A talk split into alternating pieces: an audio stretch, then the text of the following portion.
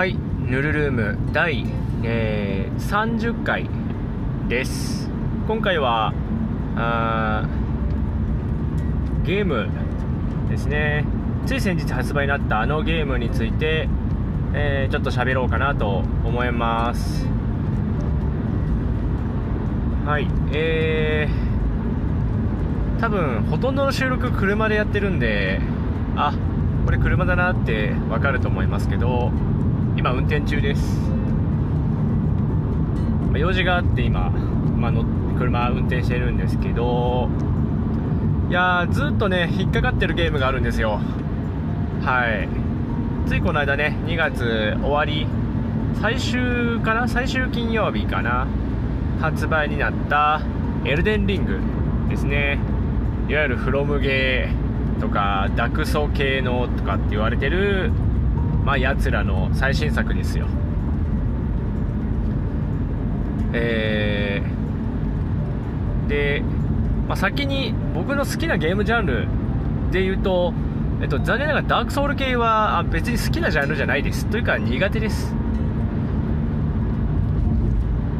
えー僕の好きなジャンルっていうのが FPS なんですよ。はいシューター系のゲーム好きですね。ただあー e スポーツ的なそういうまあ、例えば今だとね Apex Legends とかバイオラントとかあー PUBG とかみたいなああいうちょっとこう e スポーツ寄りのシューティーシューターはあんまりやってはないです。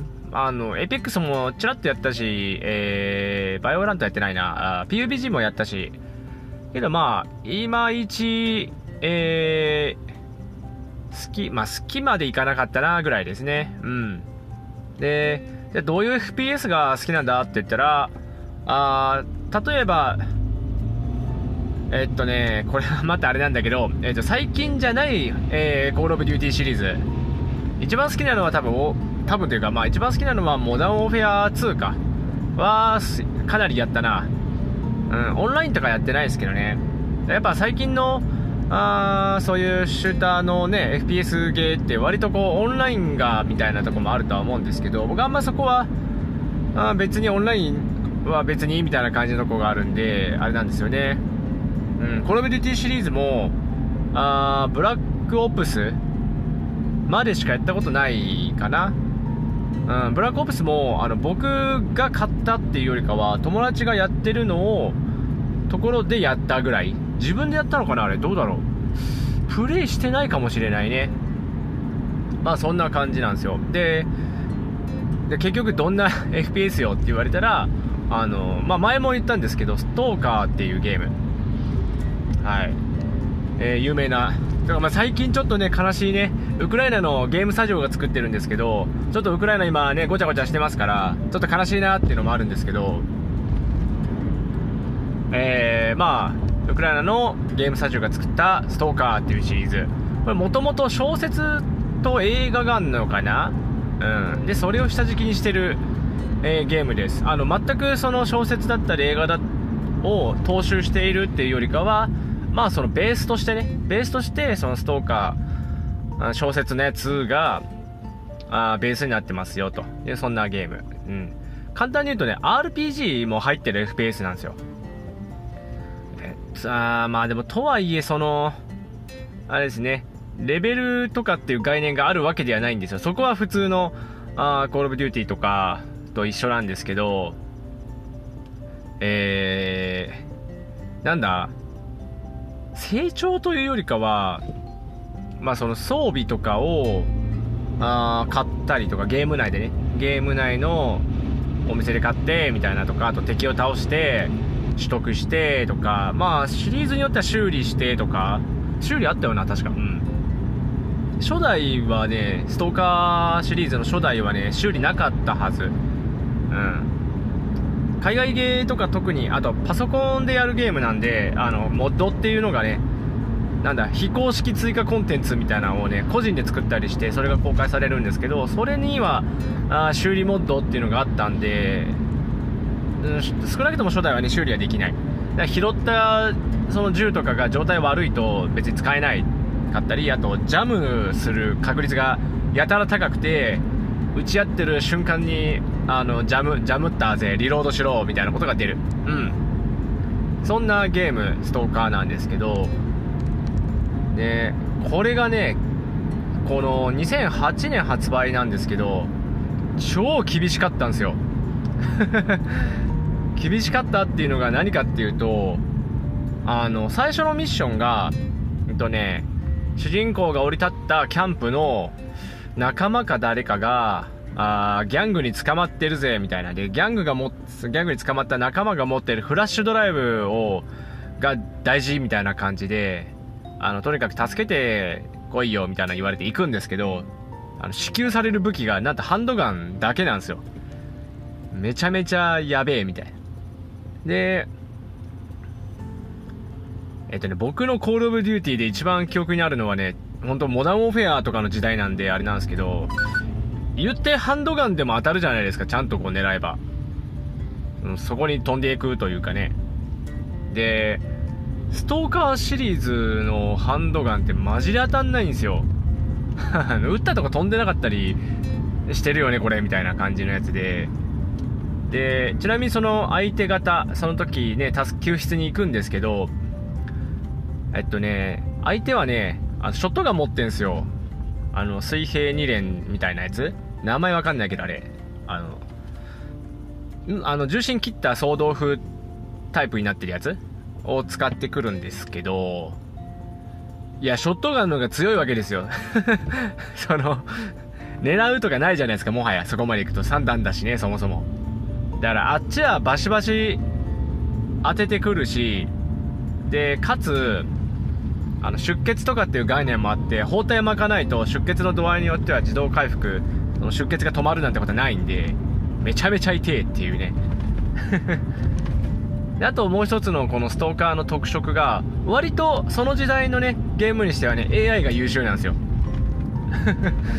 そうあのー、一つところでね打ち合いしてるとえー、あれなんですよあのー、裏回ってこようとしたりするやつがいるんですよ、えー、なのでこいつ忍び寄ってきよったみたいなのもこう多々発生して非常にあー面白いんですよね。はい。当時としてはね。今はも多分もっと優秀な AI いるでしょう、多分。さすがに、ね、最新作のコールデューティーとか、あね、多分、だいぶもっと優秀だと思うんですけどね。まあ当時としてはね、そういう感じで優秀で。でやっぱその、何？一応その舞台は封鎖されてるエリアなんで、基本的には正規の物資は流通してなくて、うん、まあちょっとね、アングラなラインからこう、物資が流通してるっていう設定なので、物資がとにかくこう少なかったりするわけですよ。だからこう、まあ、うん、そう、商店とかにも歩いていくしかない。ファストトラベルってもんがないんで、だから結構その物資が困るんですよ。まあ中盤以降はね、関係なくなるんですけどね。序盤はとにかく、その小銃ないし、みたいな。小銃もねえし、どうすんのみたいになるんですけど、まあ AK とか手に入るからね、いいんですけど、まあ、その相手があミリタリー系とかその相手によってはその弾拾っても使えねえみたいなのあるんで そうそうそう 7. 点何ミリと5.56だっけ？5.54だっけ？まあその弾の種類ちゃうぜみたいななってたりするんでめちゃめちゃブッシュきついなみたいなやっぱ僕そういうのが好きなんですよねあと、マインクラフトみたいな、ああいう序盤きつくねみたいなやつね。別にマインクラフトきつくはないんだけど、はい。そう、揃ったら快適なんだけど、そこまでは結構大変よ、みたいな、そういうゲーム好きで、まあだから逆に言ったらそういうのがあるから、コールオブデューティーとかは、その、すげえスキーまでいかないんですよね。言ったらだって、スタートした時点で武器持ってんじゃん。しっかり。それはだってね、軍人だからね。だからまあ、そうなんだけど、じゃなくて、みたいなね、そういうね、FPS、RPG 的なやつが、あ割と好き。うん。だそういう意味でいくと、まあ、これはね、レベルの概念ありますけど、フォールアウトとかも好きですね。フォールアウトね。フォールアウトも割と荒廃した世界をこう、ね、主人公は、あ冒険していくわけなんですけど、ね、そういうゲームだったりとかね。で、フォールアウトって出てくると今度はその同じ、フォールアウトを作ってるベセスダーが作っているオブリビオンとか、まあ今だとあれか、スカイリムか。スカイリムとか出てくると思います。要はちょっとファンタジーよりね、その SF からファンタジーに寄っていくわけなんだけど、あのー、そっちはね、そんなに好きじゃないの。そう。っていうのが僕のこの、まあ趣味なわけなんです。はい。で、エルデンリングね、はい。本題に帰ってくるわけなんですけど、エルデンリング別にそうじゃないでしょ。というどっちかって言ったらファンタジーじゃないですか。バチバチの。で、銃みたいな概念ないし、まあ魔法があるから遠距離とかね、できるとは思うんですけど、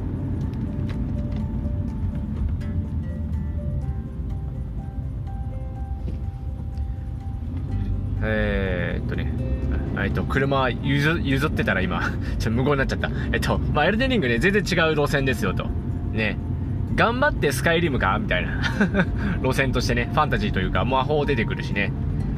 で、スカイリムと違うところが、まあ、フロムゲーって言われるシリーズみんなそうですけど、あの、だいぶハードなアクションなんですよね。死んで覚えろみたいな。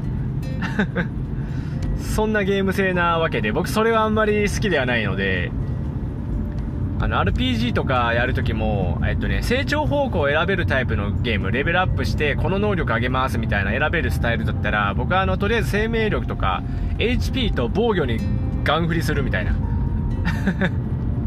そ うそうそう。火ダメージ少なけりゃ、とにかく時間かければ敵を殴れば倒せるんで、そういうプレイスタイルなんですよ。つまりその当たることを前提でやってるところがあって、ってすると、圧倒的にエルデンリングは、あの、合わないんですよ。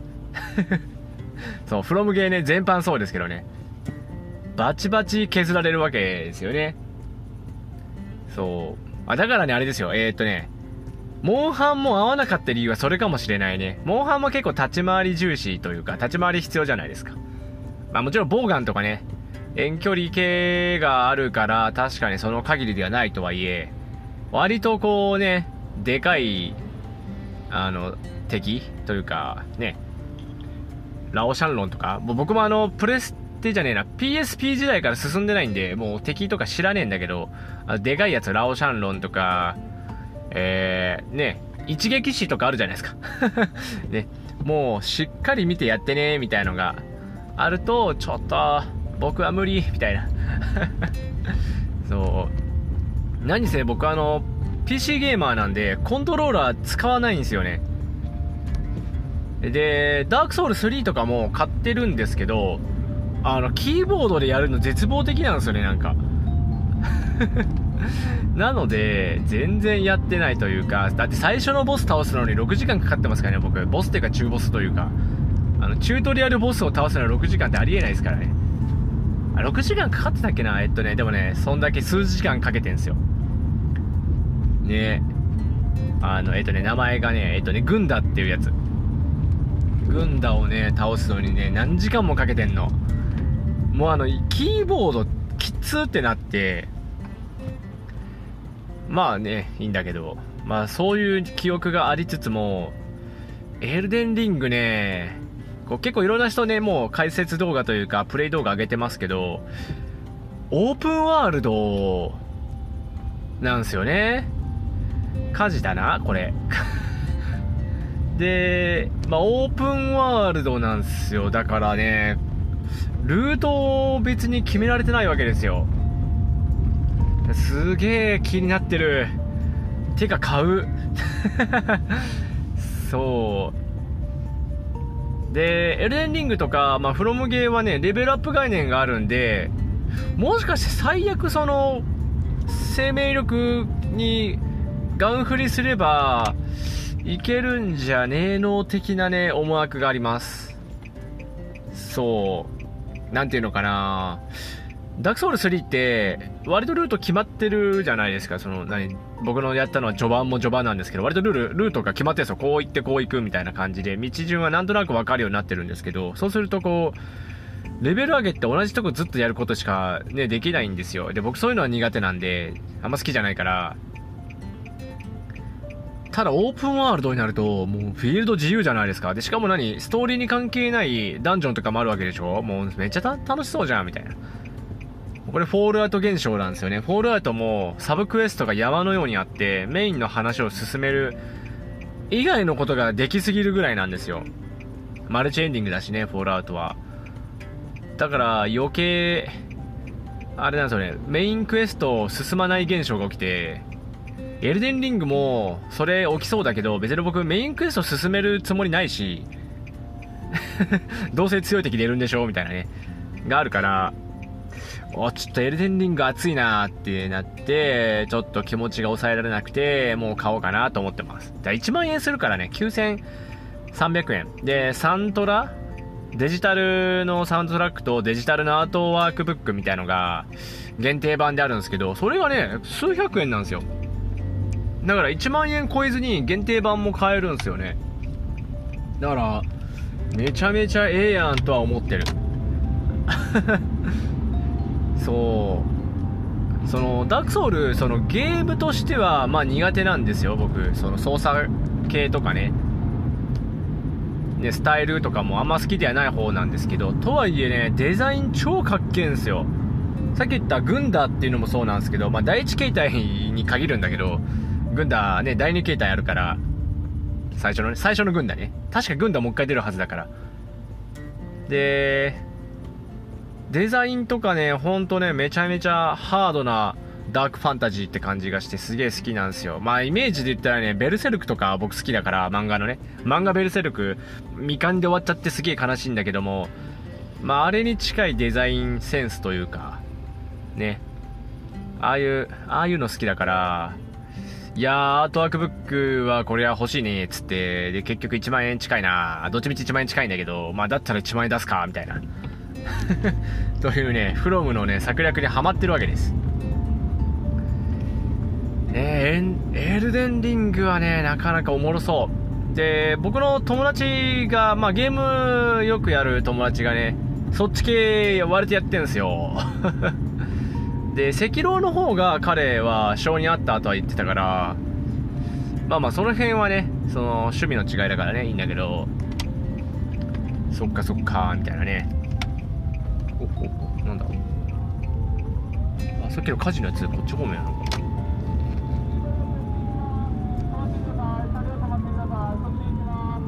怖いね。なんか火事起きたのかな？やばいや。